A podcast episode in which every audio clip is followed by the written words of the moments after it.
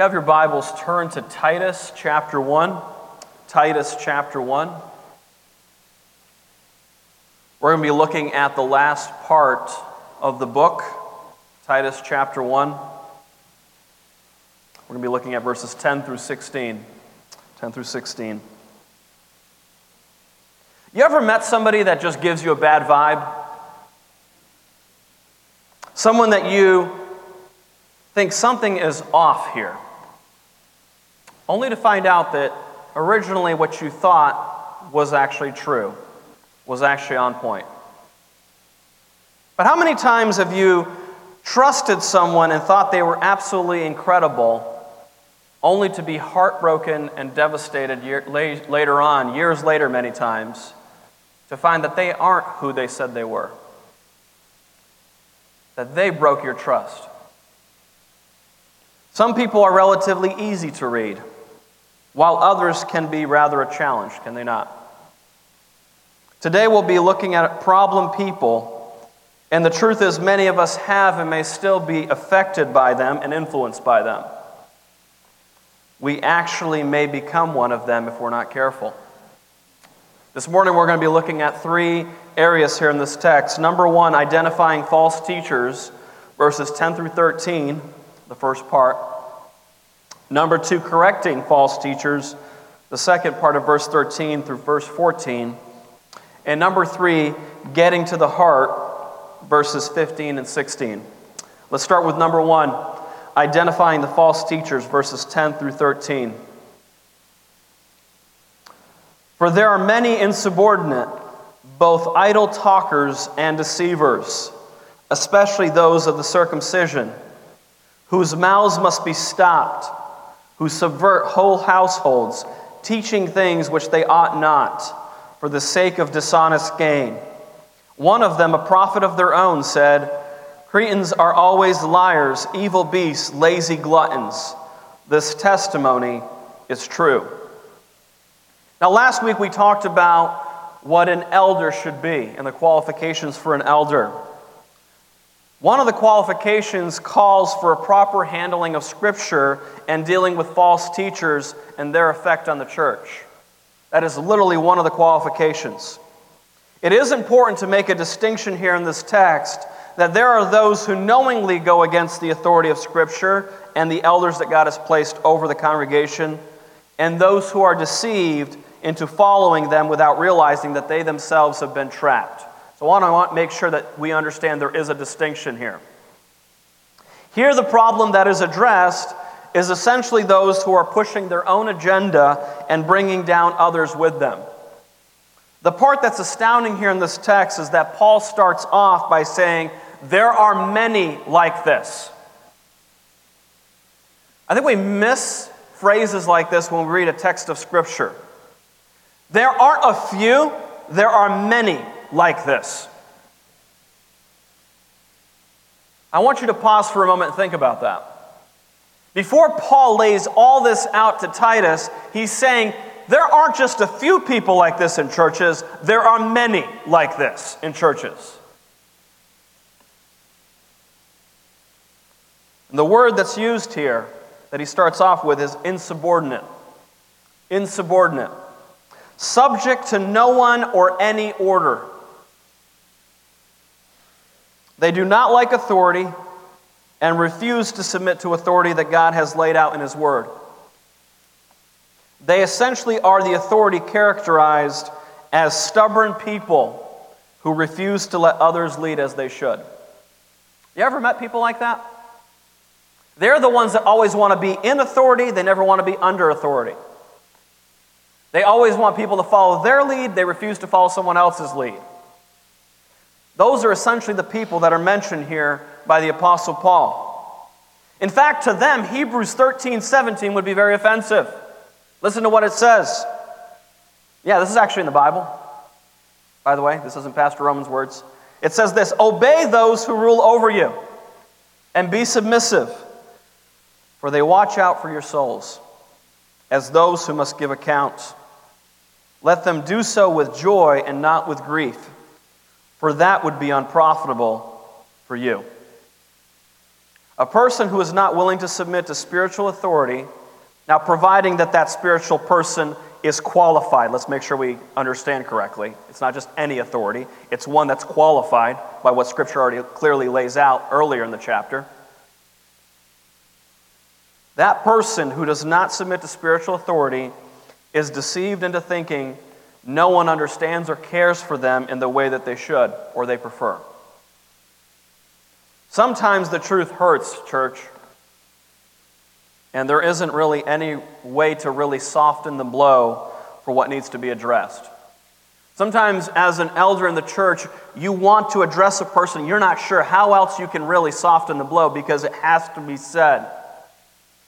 Unfortunately, with people like this that are influenced and become false teachers, false leaders in the church, they go out of their way to kick against what it is the elders are trying to share with the congregation. An elder called by God understands that God holds him accountable for what to watch out for. And the truth is, we are to watch out for other souls. When an elder or spiritual leader in the church sees that a person is struggling with the sin, when they approach that person say, Hey, brother or sister, here's what's going on in your life, you need to address this. It is not with the intention to put that person down or to hurt them or devastate them.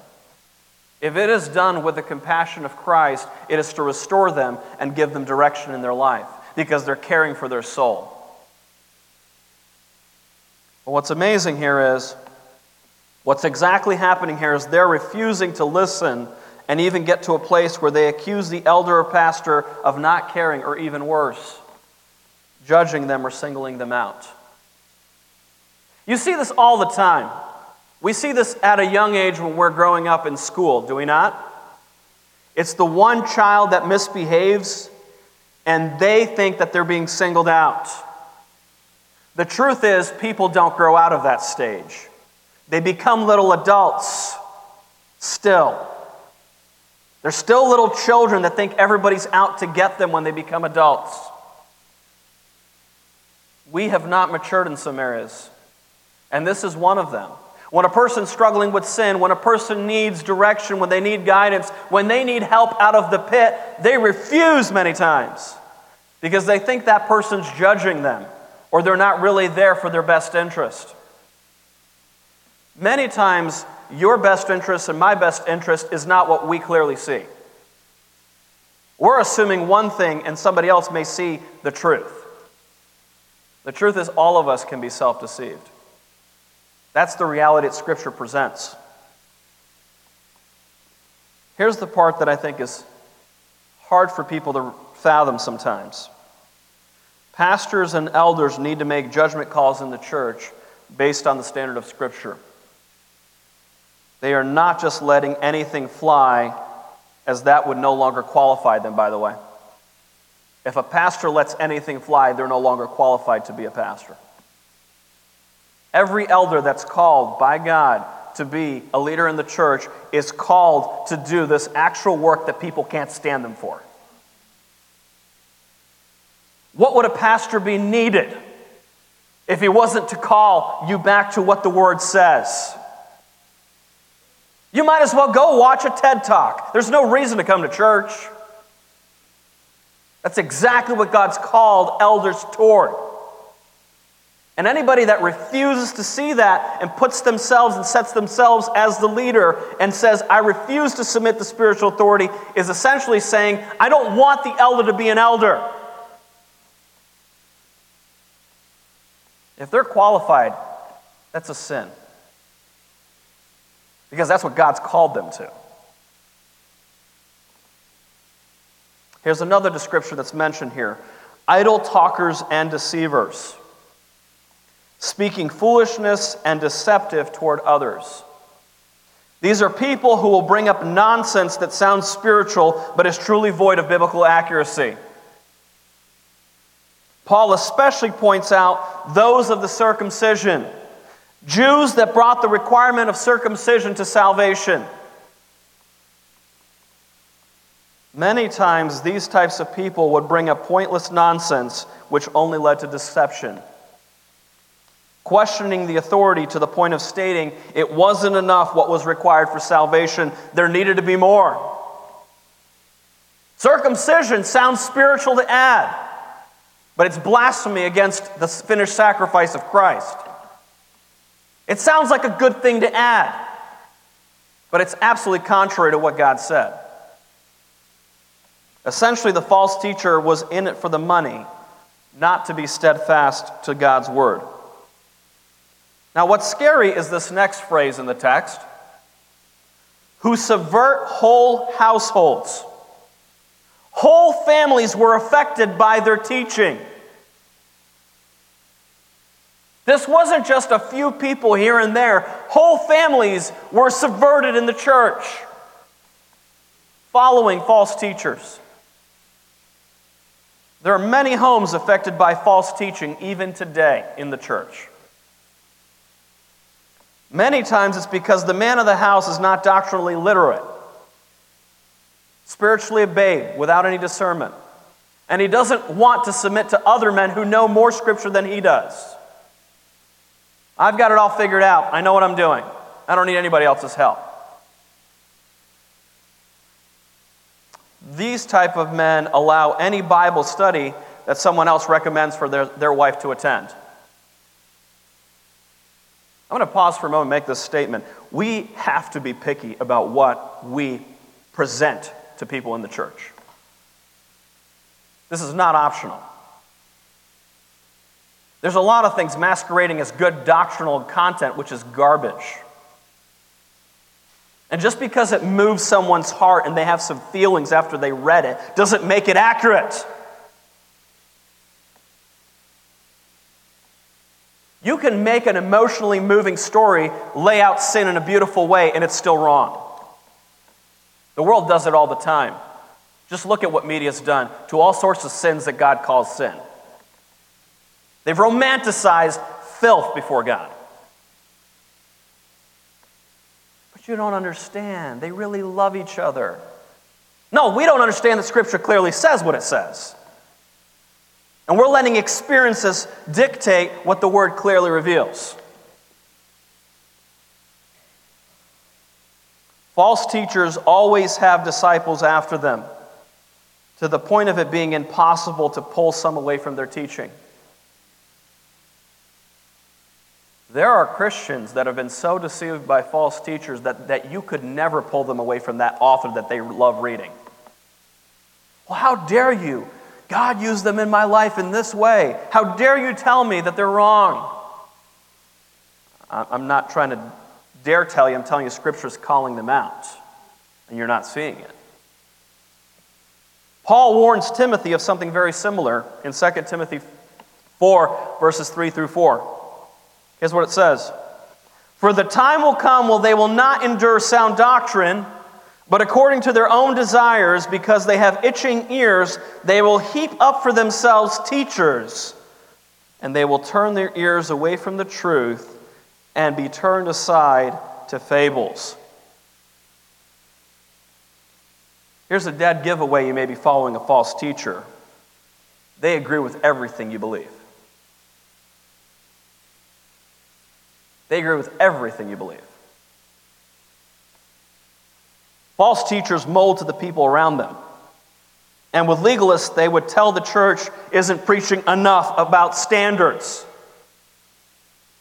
and to the liberal or antinomian against the law in the church, that church is just too judgmental. They operate in different stratospheres. One of the ways we can be deceived in the church is by simply following others online that we prefer based on our likes. You ever have Facebook recommend something that you probably would like? I got to tell you, it's pretty genius what they've done the way they market, the way that they push, hey, based on your likes in this in the faith, here's this author you should check out. And I'm sitting there checking out that, I'm going, no, based on this is not what I would want here. Unfortunately, people get duped into that. Oh, no, they believe Jesus like I do. If it, the word Christians there must be fine.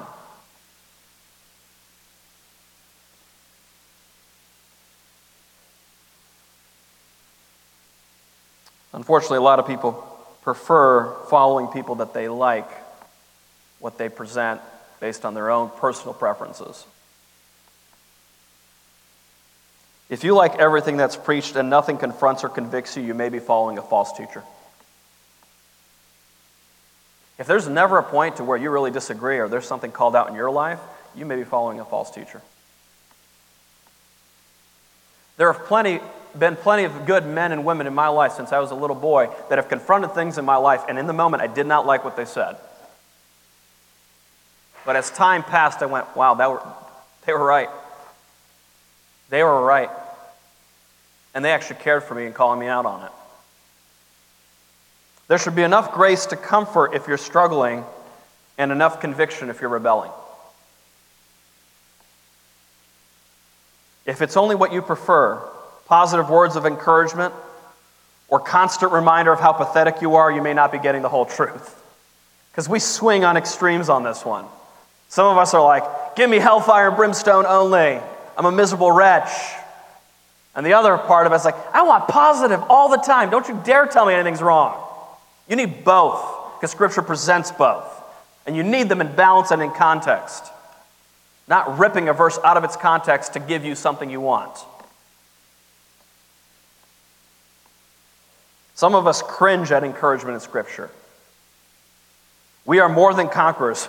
yeah, right. Have you seen my life? What are you talking about, Pastor? I'm a failure. Well, some of us only want without all the negative, right? Oh, wretched man that I am. I don't want that text. Give it to somebody else. They're wretched. They're both in the Bible. And just because you have an inclination to the one you prefer doesn't mean you don't need to hear both at times. Unfortunately, with people that are against the negative, when they read verses like that, who shall deliver me from the body of death? I mean, they just scream, Give me some encouragement, Paul. This feels hopeless. Paul actually does if you keep reading the book. Unfortunately, a lot of us stop. We build our whole theology off of a one verse. There should always be a check in every single one of our homes. Every one of us that has family that we're raising, we should look at our homes and see what we've allowed as far as false teaching into our homes. It could be anything from books to movies to music, and how each of these things have affected our view of God. Some false teaching comes in through an abuse of a doctrine that is true. Whether it be eternal security and I can do whatever I want, I'm saved to believe in God as sovereign, I don't need to do anything to reach others around me. Those are false teaching. Those are not in line with what Scripture says.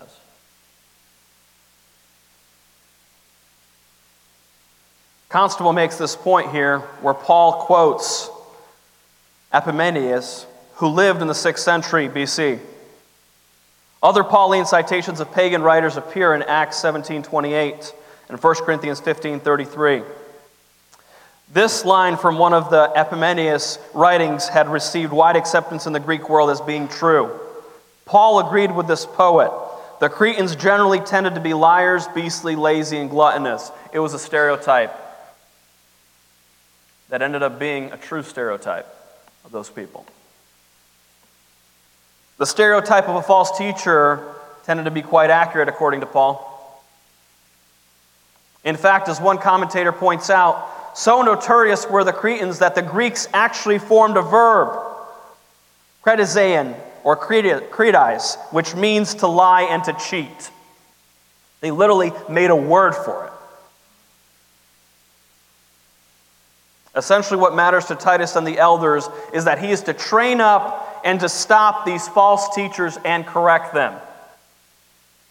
Because the truth is, they affect others. Number two, correcting false teachers. The second part of verse 13 and 14.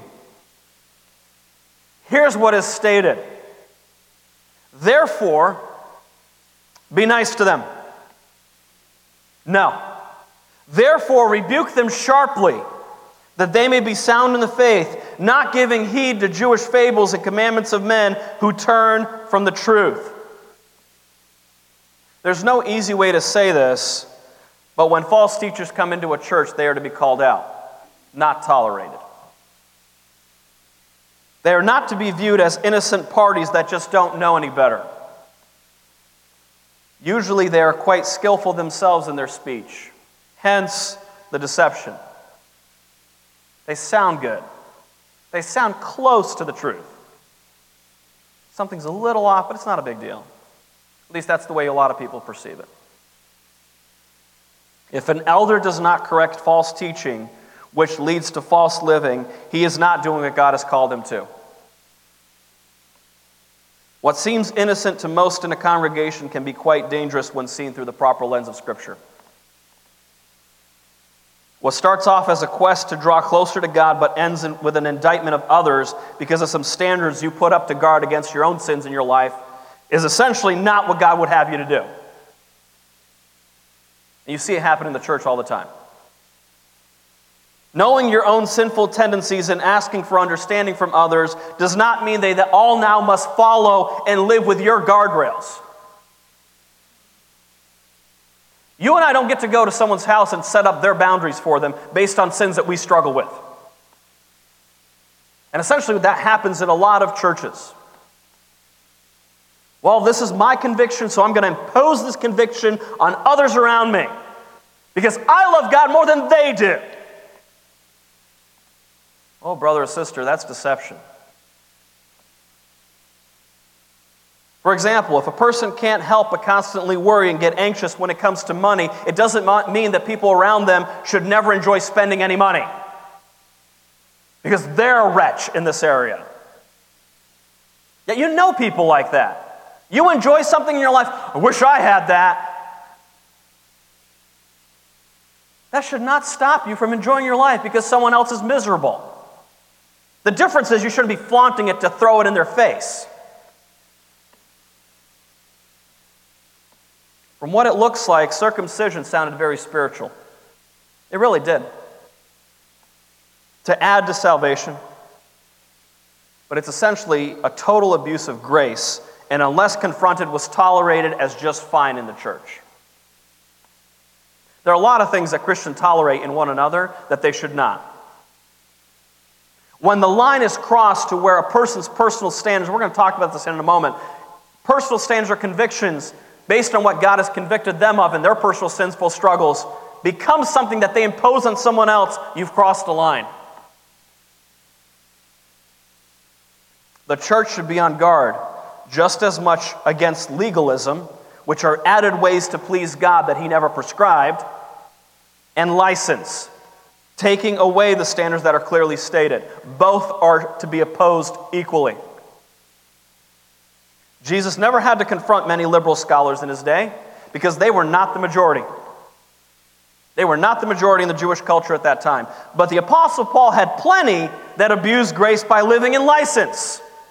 Because the people that he was dealing with literally were always more in the area of license in the way that they practiced. Which is why he pens the famous text Shall we continue in sin that grace may abound? We should always graciously but truthfully confront the effects of false teaching that can arise in any one of our lives. Every one of us has a story and a background. Things that have shaped the way that we see the world, the way that we see the church, the way that we view Christ. And some of them aren't exactly accurate. Listen to what Jesus said of the Pharisees in Matthew 15, verses 7 through 9. Hypocrites. Well, did Isaiah prophesy about you, saying, These people draw near to me with their mouth and honor me with their lips, but their heart is far from me. And in vain they worship me, teaching as doctrines the commandments of men. Brother or sister, when you start imposing your will on other people based on what you think God wants them to do, you are now stepping into a territory that's not yours. And what the Pharisees did, we all have the proclivity to do if you've been convicted about certain sins. I know many men and women that have been convicted over certain sins. God's changed them in that area, and they go out of their way and start condemning others for not doing that instead of letting the Spirit do His work and living a life of an example before them. There's one thing that you are not going to find me having long debates about with people online. It's a waste of my time. It's Halloween every year. It's just not one of those debates I care to get into. I have my personal convictions as a family, we have them. And yes, I'm pretty straightforward on them with, if people should ask. But I don't go out of my way to go, hey, someone's dressing, you know, like a princess, they're now a Satan worshiper. I'm not going to go there. And unfortunately, this is what happens when we start making our personal convictions a standard that we believe God wants us to impose on everyone else. Be very careful, believer, how many of those things that you judge others for are really what God says, and not just your own commandments or someone else's that you decide to borrow as your own. It must be what Scripture states and with the heart of the Father behind it. Has to be. Number three, getting to the heart, verses 15 through 16. To the pure, all things are pure. But to those who are defiled and unbelieving, nothing is pure. But even their mind and conscience are defiled. They profess to know God, but in works they deny Him, being abominable, disobedient, and disqualified for every good work. What's amazing about this text is that there's only one way really to unpack it well, and that is turning to Romans chapter 14. Romans chapter 14, Paul really opens this text up in a whole new way, if you will. If you only see that phrase, to the pure, all things are pure, you're not going to understand the full meaning unless you go to Romans chapter 14. And we're going to read the whole chapter because I think it's important to make sure I stay in context with what Paul is dealing with here. So bear with me. Receive one who is weak in the faith, but not to disputes over doubtful things. For one believes he may eat all things, but he who is weak eats only vegetables. Let not him who eats despise him who does not eat, and let not him who does not eat judge him who eats, for God has received him. Who are you to judge another's servant? To his own master he stands or falls. Indeed, he will be made to stand, for God is able to make him stand. One person esteems one day above another, another esteems every day alike. Let each be fully convinced in his own mind. He who observes the day observes it to the Lord, and he who does not observe the day to the Lord, he does not observe it. He who eats, eats to the Lord, for he gives God thanks. And he who does not eat to the Lord, he does not eat and gives God thanks. For none of us lives to himself, and no one dies to himself. For if we live, we live to the Lord. And if we die, we die to the Lord. Therefore, whether we live or die, we are the Lord's. For to this end Christ died and rose and lived again that he might be the Lord of both the dead and the living. But why do you judge your brother? Or why do you show contempt for your brother? For we shall all stand before the judgment seat of Christ. For it is written, As I live, says the Lord, every knee shall bow to me, and every tongue shall confess to God. So then each of us shall give account of himself to God. Therefore, let us not judge one another anymore but rather resolve this not to put a stumbling block or a cause to fall in our brother's way. I know and am convinced by the Lord Jesus that there is nothing unclean of itself. But to him who considers anything to be unclean, to him it is unclean. Yet if your brother is grieved because of your food, you are no longer walking in love. Do not destroy with your food the one for whom Christ died. Therefore, do not let your good be spoken of as evil, for the kingdom of God is not eating and drinking, but righteousness and peace and joy in the Holy Spirit. For he who serves Christ in these things is acceptable to God and approved by men. Therefore, let us pursue the things which make for peace and the things which one may edify another. Do not destroy the work of God for the sake of food. All things indeed are pure, but it is evil for the man who eats with offense. It is good neither to eat meat, nor drink wine, nor do anything by which your brother stumbles, or is offended, or is made weak. Do you have faith? Have it to yourself before God. Happy is he who does not condemn himself in what he approves. But he who doubts is condemned if he eats, because he does not eat from faith. For whatever is not from faith is sin. There's a lot to unpack there. But I want to unpack some of the key points which tie back to the text in Titus. The first one is we should accept others' convictions in the faith. Verses 1 through 9. Not all of us will have the same convictions, just as they didn't back then when it came to eating meat offered to idols. It's essentially, don't you know that meat offered to idols that, that meat right there is offered idols. You should not partake. And the other person goes, I know, but I'm not worshiping idols. I'm not. That's essentially the debate there. I take it this way in a modern context. If a person has a conviction on a certain company or product they refuse to support and says, but they support things we don't support, while another person says, yes, but they also provide things that benefit my family, and I'm not participating with them in the other areas. Essentially, you'd be left without a company to work for if they support something you don't want to be a part of. I think many of us are a lot more inconsistent than we like to admit in this area. So, for the person that comes out very strong on this, there's plenty of hypocrisy in other areas we can point out.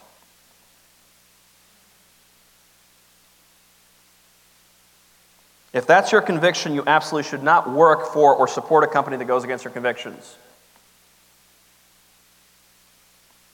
But to go ahead and tell everybody else that they need to support your convictions is a line that you've crossed. The second thing we see here is we should not condemn others for their stance, verses 10 through 13. Whatever your stance is on personal convictions, if it's not expressly stated in Scripture, you ought not condemn them. If we're talking moral, Scripture is very clear of what is and isn't allowed by God. And anything that's in violation of those scriptural standards not just a personal conviction, it's a violation of the Word of God. When it comes to personal convictions or familial convictions, because let's be honest, all of us do family a little bit differently, do we not? We have certain standards for our kids that other parents may not. Our kids go to bed at 8, your kids may go to bed at 9. Sometimes some of us, who knows? Not one of those is like clearly laid out in Scripture. It's like 8 o'clock is God's time. Like none of that is. Okay? You can't argue that.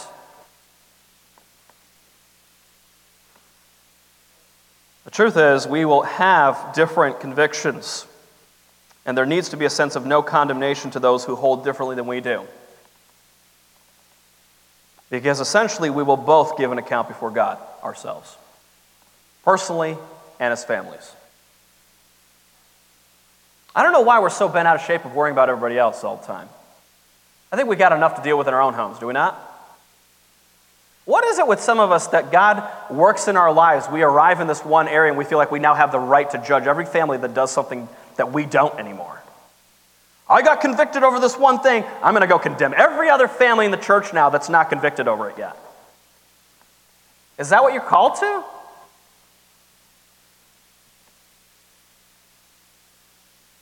Here's the truth whatever your conviction is, make sure it's not causing another brother or sister to stumble. By doing the very thing they feel strongly against in front of them. You need to be careful. This isn't an argument for flaunt what you're able to do. The caveat here is that you and I may not know what that person's conviction is if they don't share it with us. And that happens a lot. I know that I've offended people a time or two without knowing their personal convictions on something. And when I did find out, I had to go personally tell them, I'm sorry, forgive me, I did not know. So let, let me make this very practical and something that I think all of us can relate to, particularly those of us that grew up in more fundy type of churches. If you have a certain music standard you're okay with and someone else has a different one, don't go be blaring, you know, metal music in someone that's very opposed to it in a Christian standpoint. Don't blare that in your car when they come into your car. You're going to have different personal convictions on some things. Some churches are very much contemporary Christian music is of the devil, even though I don't agree with that. And then some are like literally everything goes, which is also standard way too much into I'm breaking God's laws. The truth is, you and I need to work those personal convictions out between God and us and our families. And we don't need to impose them on everybody else or flaunt them in front of everyone else. And if we know a brother or sister that has a very strong conviction in something, we need to be more careful. Once we know, we should do our best to make sure it's not something that we are doing that will cause that person to stumble or violate their conscience, because violating their conscience is a sin. Which is why Paul says one person esteems this, another person esteems that. Both are doing it for God. Both are. But if you're violating, you can't do it in, your, in, in faith, then you are violating your conscience, which is a sin. How many of us have ever had a violation of conscience based on not understanding Scripture clearly, and we realize later on, wait a second, it's my conscience that's off, not the Word of God? I'm convicted over this because I've just been told that this is right. One of the worst things any church can do is impose a standard on people whose consciences God's working on. You got to let the Holy Spirit do His work in people's lives. You're not Him. God didn't go, hey, you know what? I've got the Trinity, I need you too.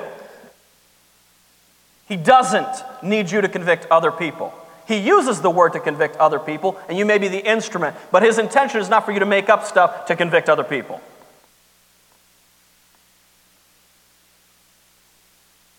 Because the last part that Paul gets to here, which I think is a very crucial point, the goal is to build unity in the church. Verses 14 through 23. Many have a conviction over what may seem to be trivial things to others. But if they know themselves and where it can lead them, then we must do our best to not put them in danger by flaunting our freedom in front of them. This is a very common one that I know is always brought up in churches, but I'm going to bring it up here in this text. If someone has an alcohol problem, the one thing you don't do is drink in front of them. Absolutely not. You're literally presenting sin before them. Don't do it. And as the text says, if you have faith to be able to do certain things, do it. Keep it between yourself and God. You don't have to make it a point to everybody else in the freedom that you share. And this is one of the things that I think a lot of people don't understand and we get confused. People are like, well, I'm like this with my family and myself. I probably should be like this with others or else I'm a hypocrite. No, you're not. If you have certain convictions and things that God has not convicted you over and you could freely do in Christ, do them to God's glory. But if you know a brother or sister that's saying, hey, you know what, I got a conviction against this, don't do it in front of them. And it's not hypocrisy, it's understanding your brother or sister. That's doing what this text says, maintaining unity.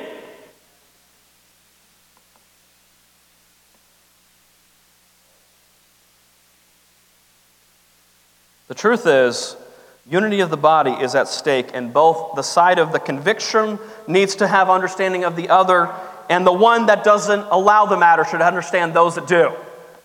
It isn't just one side that needs to understand the other on something. If you're the one that's like, hey, you know what, this is going to cause me to sin, I'm going to be against you now on this because you keep doing this yourself, and they don't flaunt it in front of you, they definitely understand that, and they don't do it any- anymore in front of you. You need to be understanding of that and not hold it against them. Neither should the brother that has freedom to do it impose it on the one that doesn't and try to violate their conscience. This is a matter of unity in the church. This is a big deal to God. And arguing that only one side matters in this is missing the point of the text.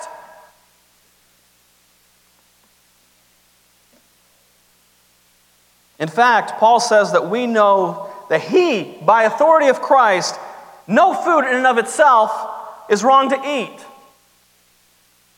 If someone believes it is, for them it is. The goal is to build each other up while still maintaining different convictions at times. I know it's hard for us to believe that's possible. There have been very, many people with different convictions from mine. And sometimes their convictions were more on point and in line with Scripture than mine. But they were many times patient with me, which made me see things for what they should be in my life. Some of the worst responses in my life have been those that have imposed a personal conviction on me, and then I realize years later, I'm like, that's not my conviction. I borrowed it from so and so. They made me feel guilty over it when I was younger.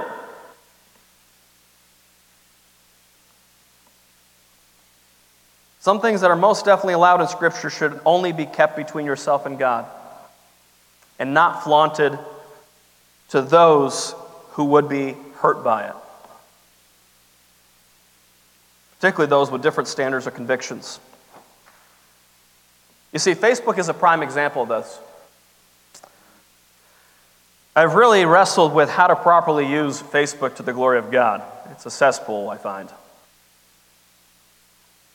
especially around Halloween and Christmas season. Oh my goodness. Please stop with the debates every year. Is Halloween of Satan? Can it be glorified for God? Yes, I know. I've read all those articles. Is Christmas a pagan holiday? Have we really redeemed it for Jesus? I know. All of those debates every year. And what's amazing is how heated everybody gets over them. Like, I love the Lord more than you do. Where Scripture lands is where I want us as a church to land. That this is in the context of the local church. But it also may be helpful to be aware of those on your lists of friends who may be Christians and how you may be breaking that standard on Facebook, even. Set an example even to the outside believers. If you're not sure you should post something, believer, you probably shouldn't. That's kind of my rule that I've kind of come up with personally. If I'm going, eh, this is probably going to go the wrong way, delete. And I've had posts that, I mean, I'm talking are long, I thought through them. I'm like, I'm just literally opening a can of worms and it's going to go nasty. This is not going to be for the edification of the brothers or sisters of Christ. Delete. I'm not saying all you should post is pictures of your kids and kittens. That's not what I'm saying either. You see, back in Titus, the last part in the description of false teachers that they're violators of conscience because their own is defiled and seared. There is no sacredness to what Scripture teaches or what Paul, who was sent by Christ, taught. The ultimate proof is in the lifestyle of these false teachers. And it says here in the text, in works they deny him. If it looks like a false teacher, acts like a false teacher, it's probably a false teacher. Some of these should be very obvious to us, but they're not. These men were utterly hateful to the things of God, outright disobedient, and flat out disqualified. Flat out disqualified. So, in conclusion, what do you need to guard against? What do you need to guard against? Is it that false teaching that may have crept into your home unaware? You're not sure, but there's some things that have been going on in the home that you're not sure really line up to Scripture well, and you've just tolerated them and been okay with them. Are you simply not paying attention to some of the things that you are influenced by personally? When you read an author of a book, do you know where they come from? Do you do the research to do that? Hey, they went to this school, they went to this university, they studied under this guy. Do you do any of that homework? Or do you go, hey, there's a book that's been recommended, sounds pretty good. I know it moved my friend, it's going to move me probably. I want to read it.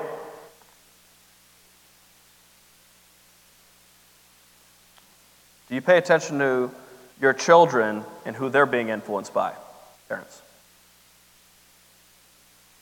You see, discipleship isn't a process where only you can input, others do too. Everybody tends to think discipleship in this positive manner every time, but truth is, all of us are disciples. It's just what are we discipled by? Who's teaching us? Maybe you've allowed yourself to be deceived into thinking that Scripture clearly states isn't exactly what you personally believe. It just grinds against you that God would allow people some freedom that you don't really agree with. Like, man, that just doesn't feel right. But they are allowed to do that, and I'm not. Because my conscience is bothered by it. There are many Christians and so called Christians who fall into this trap.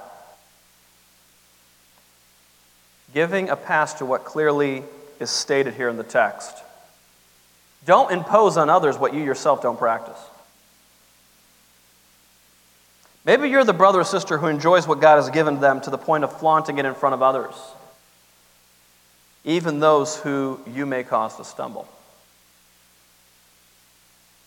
Maybe it wasn't intentional before, but now you just don't care. That's not the heart God wants. We ought to care in these areas. You may be on the other side of that equation. You hold to certain convictions others just don't hold to in the church.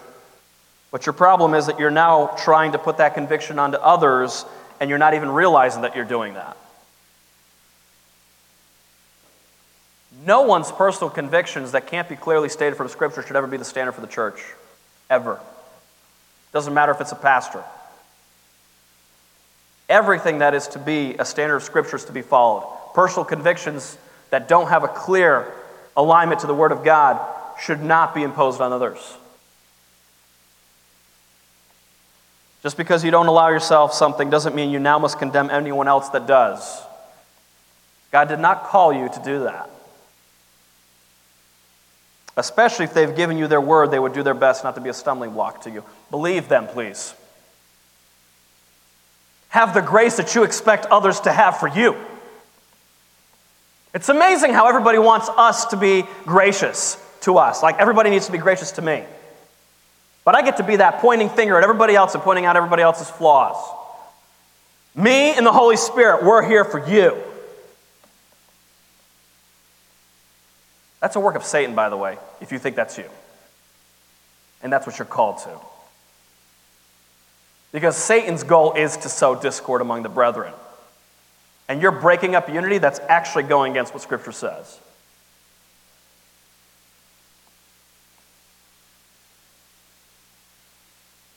The goal of the church is unity over the essentials of the faith and understanding and differences of convictions over matters of conscience. I'm going to tell you right now, church, in my family, with my extended relatives, we have very different convictions on certain things. That none of us can clearly go, the Bible says this. And God calls us to understand one another in that. What's really devastating and heartbreaking is that so many of us want to be more spiritual and holy than Jesus himself was. And we're like, nope, the standards of the Bible aren't enough. You need to do this. That's essentially what the Pharisees did, and we're modern day Pharisees pretending we're not. Everybody else is the Pharisee, we're not, even though we've just imposed a bunch of standards that Scripture never clearly laid out. How dare you subscribe to Disney? That's your personal conviction. Go for it. Don't subscribe. Throw everything Disney out in your house. Godspeed. You're not going to hear from me on that. To go condemn another brother or sister because they want to have their kid watch Dumbo, it's messed up. It's not right. We need to understand one another in these areas. We can all become problem people in the church if we're not careful. What is God wanting you to change in particular? Not your brother or sister. What does He want you to change?